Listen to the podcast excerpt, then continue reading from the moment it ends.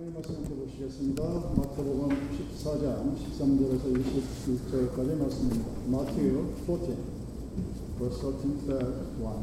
마태복음 14장 13절에서 21절까지 말씀 읽어보겠습니다. 예수께서 들으시고 배를 타고 떠나서 따로 빈들에 가시니 무리가 듣고 여러 골로부터 걸어서 따라간다. 예수께서 나오사 큰 무리를 보시고 불쌍히 여기사 그 중에 있는 병들을 고쳐주시니라. 저녁에 되면 제자들이 나와 이르되 이곳은 빈들이요 때도 이미 저물었으니 우리를 보내어 마을에 들어가 먹을 것을 사 먹게 하소서. 예수께서 이르시되 각 것없다 너희가 먹을 것을 주라.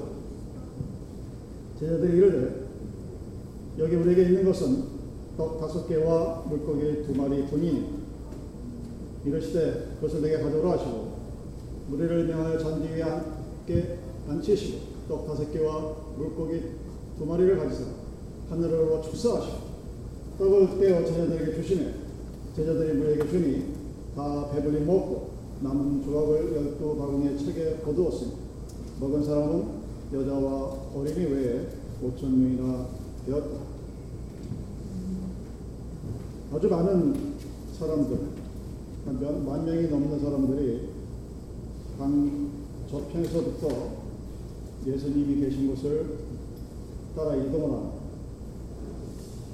아마 상당한 거리를 무리지어 이동했을 텐데 아마 요즘 텔레비에서 여러분들 보셨겠지만 아프가니스탄의 카불 공항 앞에 모여 있는 군중들 또는 수송기에 타 있던 그런 모습들처럼 일단의 무리들이 아주 긴 거리를 참 고생고생해서 예수님을 쫓아왔을 겁니다. 그 와중에는 가난한 사람도 있었겠지만 여러 가지 이유로 저녁 식사를 준비하지 못한 형편이었습니다. 그 저녁 시간이 되자 이 제자들이 볼 때는 물정 모르는 이 예수가 그 군중들에게 것을 주라고 명령합니다. 예수님 입장에서는 자신의 말씀을 들으러 온 이들에게 영혼의 양식도 필요하겠지만 또한 위해서 이게 양식이 필요한 것도 잘 알고 계셨기 때문일 겁니다. 그런데다가 당시 농경 사회에서의 저녁 식사는 오늘날의 저녁 식사와 비교할 수 없을 정도로 중요합니다. 저녁 모, 가족 모두가 모일 수 있는 아마 유일한 시간이 저녁에 만찬 시간이었을 거예요. 근데 군중들은 그 저녁 시간에 자신이 살고 있는 집이 아닌 들판에 있었습니다. 그 제자들이 그 예수의 말씀을 듣고 터, 터무니가 없으니까 차라리 그 군중들에게 스스로 마을에 가서 저녁을 해결하라고 어, 자기 나름대로는 조언을 합니다. 왜 그랬을까? 먹을 것이 없어서 그랬겠지.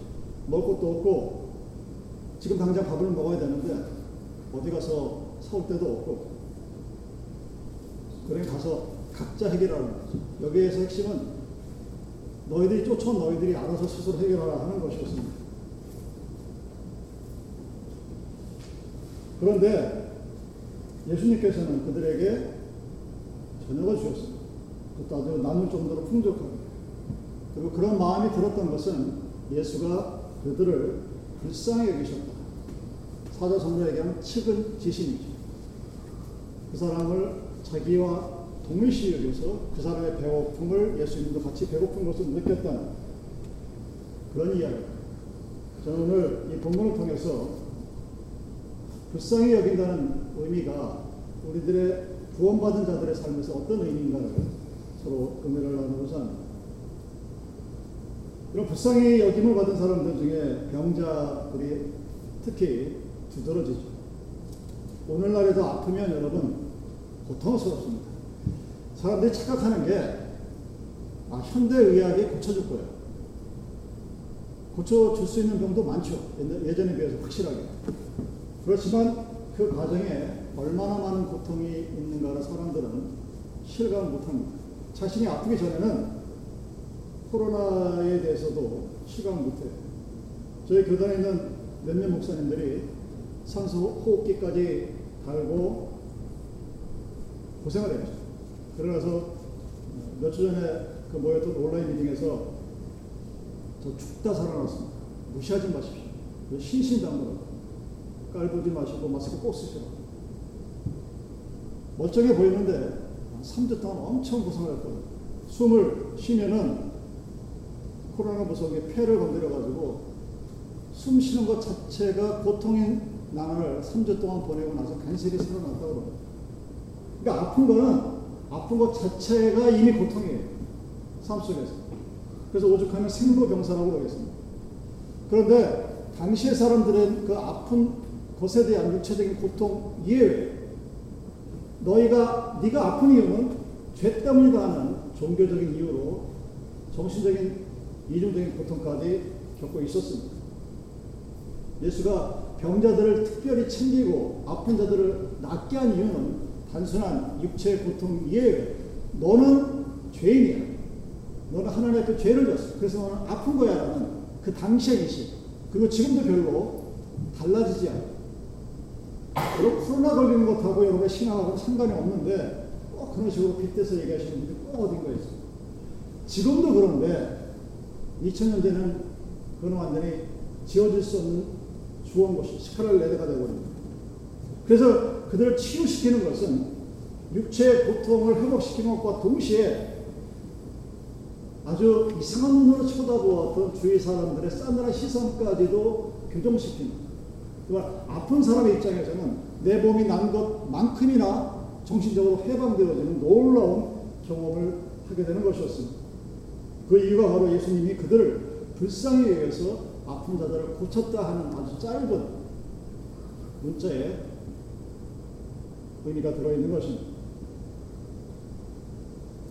그런 사람들이 종교를 왜 믿느냐 하고 물으면 뭐 종교 중에서도 자 기독교 하나님을 왜 믿느냐 하면은 뭐 여러 가지 이유가 나올 수 있겠지만 내가 믿는 종교가 나를 구속하고 나에게 멍해가 되고 내가 뭐 할 수 있는 것을 하지 못하는 뭐 그런 의미로서의 하나님을 믿지는 않을 것입니다.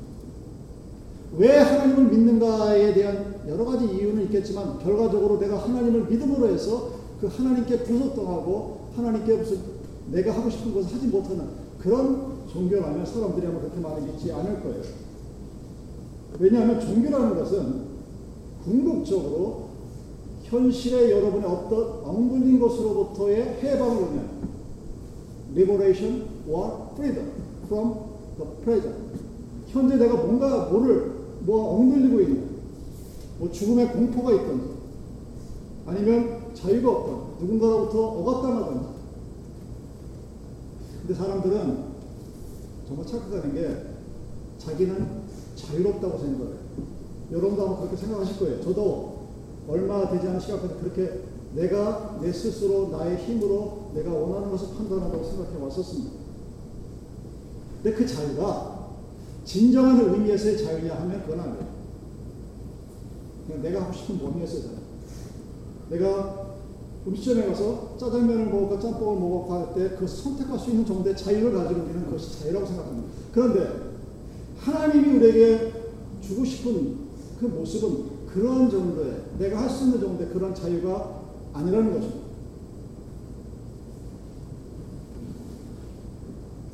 예수 시대의 이 사람들은 아픈 것이 죄의 결과였습니다. 나쁜 짓을 했기 때문에 병을 얻었고 그 병을 얻기 위해서는 먼저 하나님 앞에 속죄 제물을 바쳐야 되는 율법 시대에 살았던 사람입니다. 그래서 하나님을 믿어서 그 하나님이 우리에게 내려주신 모세의 십계명과 율법이 우리를 자유롭게 하는 것이 아니라 우리를 억누르는 그리고 우리는 율법의 지배 아래 살아가는 그런 백성의 모습으로 살아왔습니다. 그 모습이 예수님이 와서 병을 고치고 내가 너의 죄를 사했나로 하는 그 유명한 구원의 놀라운 은혜를 갖고 있었음에도, 불구하고 지금도 여전히 내가 몸이 아픈 것은 죄의 결과고 내가 못 사는 것도 죄의 결과고 공부를 못하는 것도 죄의 결과고 장애를 태어난 것도 죄의 결과다. 그런 율법 아래 멍에 매어 살아가는 그런 모습들이 지금도 있습니다. 여러분, 예수님이 자기를 따르는 무리들 중에 불쌍히 여기는 자들, 특히 병자를 치유하는 것은 단지 그 아픈 자의 육체를 고친 것뿐만 아니라 너의 그 상태, 즉 내가 아플 수밖에 없었던 그리고 하나님의 은혜로 그 육체가 육체 질병이 고쳐지고 하나님의 외로부터 영적인 자유를 얻어서 너의 죄가 사해졌다는 은혜를 들었던 그 모든 것들이 하나님의 은혜로 된 것이라는 것을 선포하는 것입니다. 예수님은 그런 마음으로 아픈 자를 고쳤어요. 내가 아픈 자를 고쳐서 하나님의 아들임을 정당화하고 권력을 획득하고 세상의 지도자가 되기 위해서 누군가를 고쳐준 것이 아니라는 얘기예요. 왜 오늘날 수없이 많은 하나님의 놀라운 은사와 기적이 행해지고 있음에도 불구하고 하나님의 나라의 왕국의 모습이 온전히 이루어지지 못하는 이유가 바로 거기에 있는 것입니다. 하나님 예수님이 배고픈 자들, 힘이 없는 자들, 가난한 자들, 병이 병들린 자들을 대하는 것은 그들을 불쌍히 여겼기 때문입니다. 그리고 그 누군가를 불쌍히 여기는 마음이 이 시대에 하나님의 나라를 만들어 나가야 될, 즉 교회가 하나님의 나라를 보여주는 창으로서의 역할을 감당한다면 교회가 역시 또한 가지고 될 마음의 기본적인 자세가 누군가를 불쌍히 여길 수 있는 예수님의 마음, 직원되십니다. 예수가 지금 이 시간에 살아계셔서 여기 계시다면 아픈 이들을 보고 어떻게 행동하셨을까요? 그 대답은 굳이 제가 할 필요가 없을 정도로 자명합니다. 그리고 예수의 제자라 불려지는 우리들은 그러면 누군가를 바라보고 그가 힘없고 가난하고 무능력한 자들이란 병든 자들이란 우리는 그들을 어떻게 대해야 할까?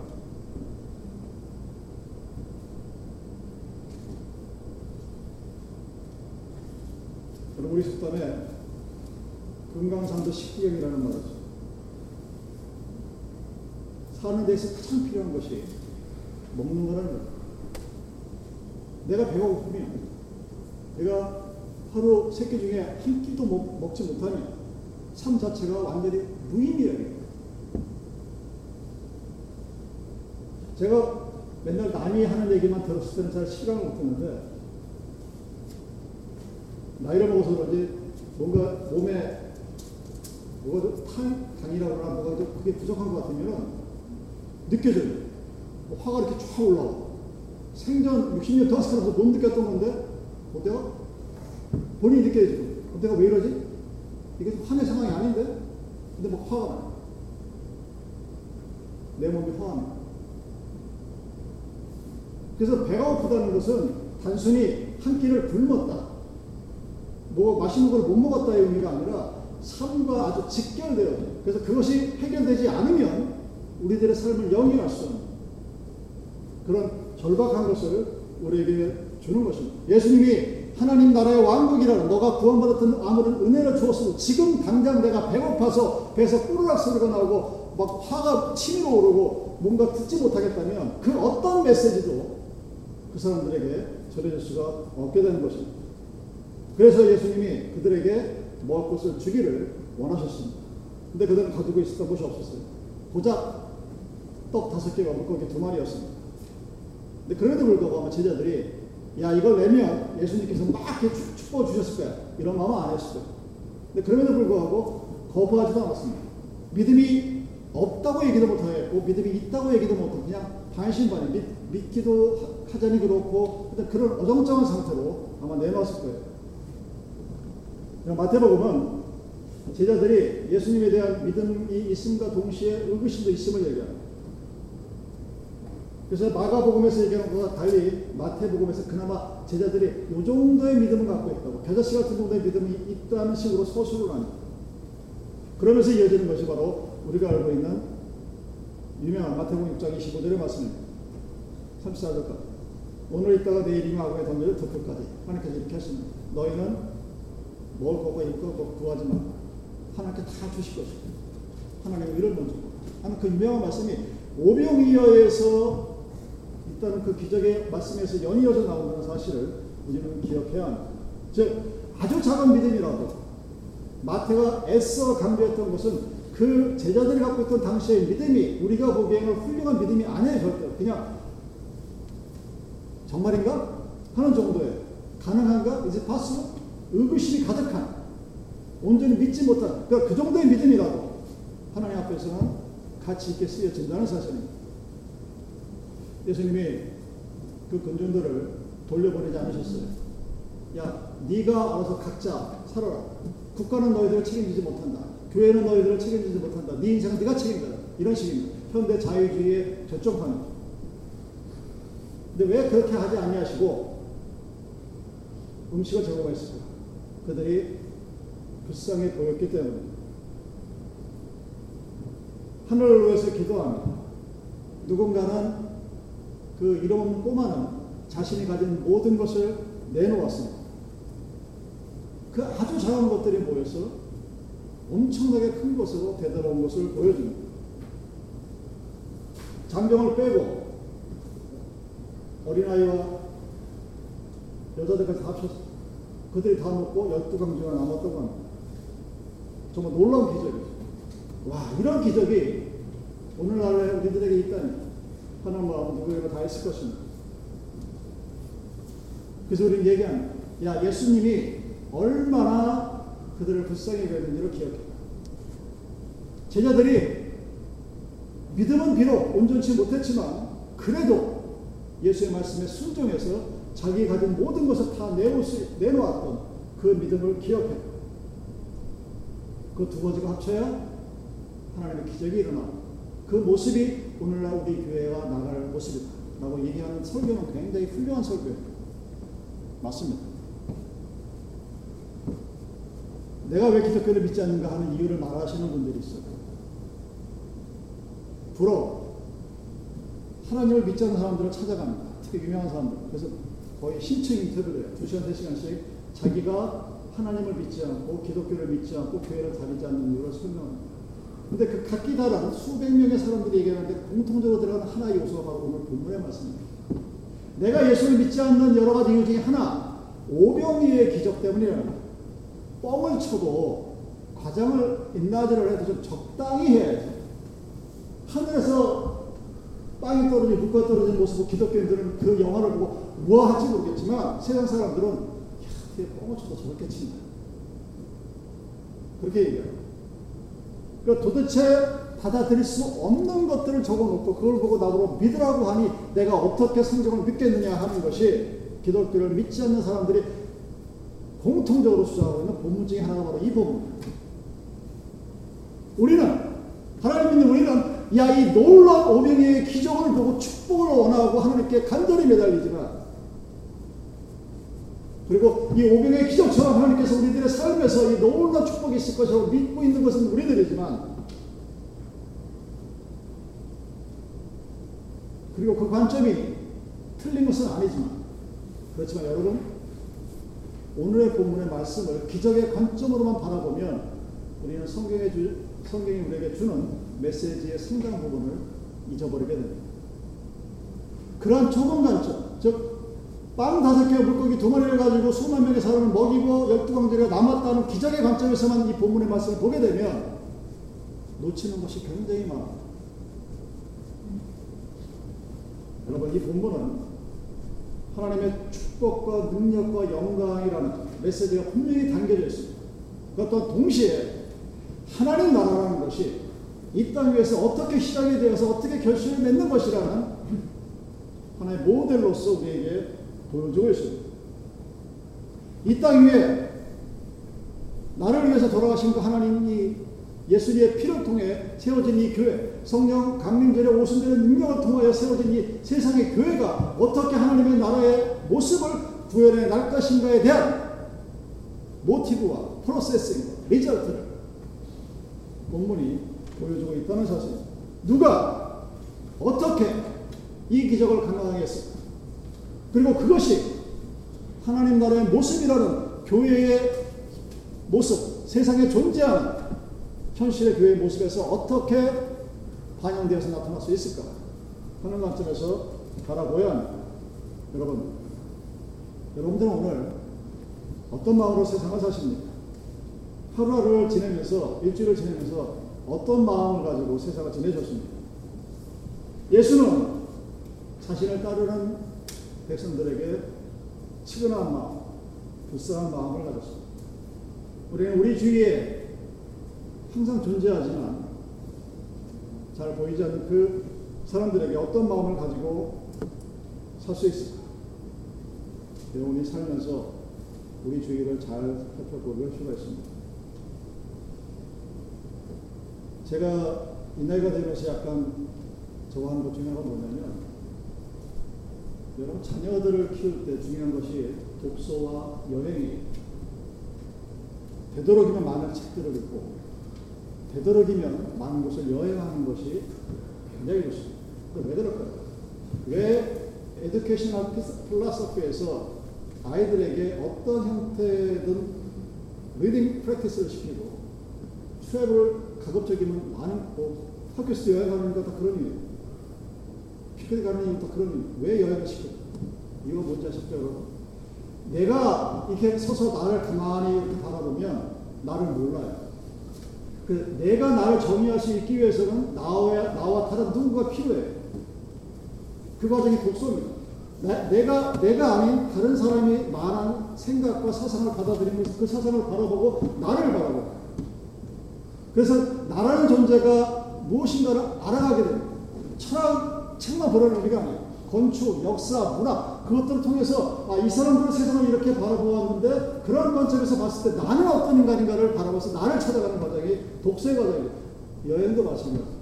여러분이 미국의 요 펜실베니아의 이쪽 델라이어 카니발 상면은 내가 누군지 몰라요. 내가 지구, 지구 지선이. 그런데 알래스카도 가고 호주도 가고 아프리카에서 가보니까 처음에 가면 뭔가 다르거든요. 그 다른 것들 속에서 나를 찾아가는 거예요. 남부 지방에 가면 다르고 서부 지방에 가면 달라. 가서 보니까 어 내가 생각했던 것과 틀리고 내가 먹는 것과 틀리고 문화가 틀리고 다 다른데 그 과정 돌아가다 보면 모습이 아 나라는 사람의 모습이 무엇인가가 정확하게 나타나. 대부분의 사람들은 그 싫어해요. 그럴 필요성을 느끼지 못합니다. 그냥 나 하나만 있습니다. 그래서 내 옆에 있는 모든 사람들이 무슨 일이라도 신경을 쓰기를 싫어합니다. 그 주위 사람들을 봐도 별로 감정이 없는데 그래서 감정이 메말라서 그런 게 아니에요. 내가 누군지를 찾아가는 과정이 없기 때문에 아는 것이라고는 자기가 알고 있는 고정된 지식과 한계에 딱 갇혀 있어서 그 주위에 있는 사람들이 나에게 어떤 의미로 다가오는지를 전혀 파악을 못하는 거예요. 그래서 불쌍한 사람을 보면 너는 왜 그러고 사니? 그러고 그냥 끝나버리는 거예요. 그런 사람들이 누군가를 도우는 일을 하게 되면 야 옆에 있는 애들 야 너 공부 안 하면 저렇게 돼. 이 정도 말밖에 못하게 되는 거예요. 왜? 자기가 누구인가를 찾지 못하는 상태에서 내가 누군지를 알지 못하는 상태에서 좋은 일을 하겠답시고 하게 되면 결과가 그렇게 됩니다. 어긋나게 됩니다. 여러분 중에 있는 사람들 한번 살펴보십시오. 그 사람들을 바라보면서 나를 바라볼 수 있어요. 예수님이 병자들을 보고 아파하고 슬퍼하고 그들을 고치고 그들의 죄를 사는 이유는 그들에게 뭔가를 알았기 때문입니다. 그 마음이 우리에게 없다면, 나에게 없다면 우리는 예수를 믿는다고 고백하고 나는 예수의 제자들이라고 얘기하지만 말로만 하는 행동하지 않는 거예요. 마치 루이 16세 부인 마리 앙토네트가 배고파서 데모하는 군인들에게 빵을 달라 아니면 자유를 달라 죽음을 달라 그러니까 빵이 없으면 케이크를 먹으면 되지. 그 사람이 갖고 있는 사회 능력이 그런 것들이 부족해서가 아니라 그 사람은 자기를 통해서 누군가를 바라보지 못했기 때문에 외부의 세계를 통해서 누군가의 경험을 통해서 자기를 바라보지 못했기 때문에 그 사람들 이해를 못해요. 아니 왜 데모를 해? 빵이 없으면 케이크를 먹으면 되잖아. 얼마나 불쌍한 인간인지 모르고 다 른 사람을 바라보면서 그 사람이 무엇을 느끼는지 전혀 못 느끼는 거예요. 그 뭐만 합니다. 나만 합니다. 세상에서 가장 불쌍한 제가 이 나이에 대해서 생각할 때 가장 불쌍한 인간들이 자기만 알고 자기 가족만 알고 살아가는 사람들. 그래서 누군가의 해도 끼치지 않고 나쁜 짓도 하지 않고 좋은 일도 하지 않고 오직 내 가족만의 성숙에 살아가는 그래서 그 안에 하나님을 믿는다고 하면서도 누군가에 대한 사랑과 자비가 없는 누구에게 줄수 없고 오직 받기만 원하는 그런 정말 가엾고 불쌍한 인생으로 살아갈 수밖에 없게 되는 것입니다. 우리 주위로 미국 아프가니스탄의 그 칸불공에 몰렸던 그 수없이 많은 사람들은 거기까지 오면 일단 그래도 미국에 도망을 기회가 있죠. 이 미국에 홈리스를 바라보면서 애매모호하죠. 통계를 보세요. WHO 통계 보면 식량이 남아 돌아요. 식량의 총량이 모자라서 죽는 것이 아니라 누군가에게는 엄청나게 많아서 우리는 먹다가 3분의 2 이상을 버리고 배 이상을 버리고 누군가에게는 그 버린 음식이 없어서 굶어 죽는 이 아이러니한 상황 속에서 과연 예수를 믿는 하나님의 백성 우리들은 무엇을 해야 될 것인가 한번 생각해 보아야 한다는 소리. 국가가 있다 하더라도 국가가 그 모든 것을 책임지지 못합니다. 아무리 완벽한 복지국가에 태어진 소유들의 국가라 할지라도 그곳엔 가난한 자들이 있고 소외된 자들이 있고 불쌍한 자들이 있습니다. 굶주린 자들이 있습니다. 교회가 이 땅에 세워진 이유는 바로 그들을 향하여 불쌍한 마음을 가지고 예수님이 가졌던 마음처럼 병자를 고치고 그들에게 죄를 사해주고 그들의 필요로 했던 육체의 영혼과 육체와 영혼을 달래주는 무엇인가 교회가 해야 할 분명한 사명 중의 하나라는 사실입니다. 그리고 또 진정 불쌍한 사람들이 있어요. 지난주일에 제가 누군가에게 교회 책을 보냈는데 그 책이 훔쳐져 사기를 당할 뻔했습니다. 거의. 한 시간 정도만 제가 늦게 은행에 갔어도 5천 불에 순식간에 사라져버리고 찾지 못한 그런 과정이 있었어요. 근데 참 신기한 게 지금 생각해도 제가 신기한 게 5천 불이 없어질 거라는 생각은 처음부터 들지 않았어요. 하나님 돈이 하나님 지켜주시겠지. 제가 맨 처음 들었 생각은 왜 저 사람은 저러고 살아가? 교회 책을 뺏어다 위조를 해서 자기 이름으로 바꿔가지고 집어넣고 그래서 돈 5천 불을 받았다 한들 설령 그 사기가 성공해서 뒤에 어카운트에 5천 불이 들어온다 한들 왜 그러고 살아가? 정말 저 사람 인생이 불쌍합니다. 저 사람을 저 사람이 도대체 왜 저렇게 됐을까? 왜 저 사람은 사기를 치고 남에게 거짓말을 해서 자기의 욕심을 채우면서 저런 삶을 살아갈까? 그게 제일 불쌍하다. 과연 저런 사람들을 위해서 왜 그들이 그렇게 삶을 살아갈 수 있도록 최소 나이가 23, 24는 됐을 텐데 그 나이가 돼서 그런 식의 삶을 살고 평생 그런 삶을 살아나갔을 때그 그 사람들의 마음속에 과연 무엇이 있어? 교회는 목사님 나는 무엇을 해야 할까? 그런 생각이 맨 먼저 들었습니다. 여러분 우리들 주의를 살펴보십시오. 단순히 미국 땅에 있다고 해서 병이 없다고 해서 그 사람의 삶이 하나님 앞에서 아름다운 삶은 아닙니다. 단순히 아프거나 굶주는 것을 뛰어넘어 어떻게 사는 것이 올바른 삶입니다.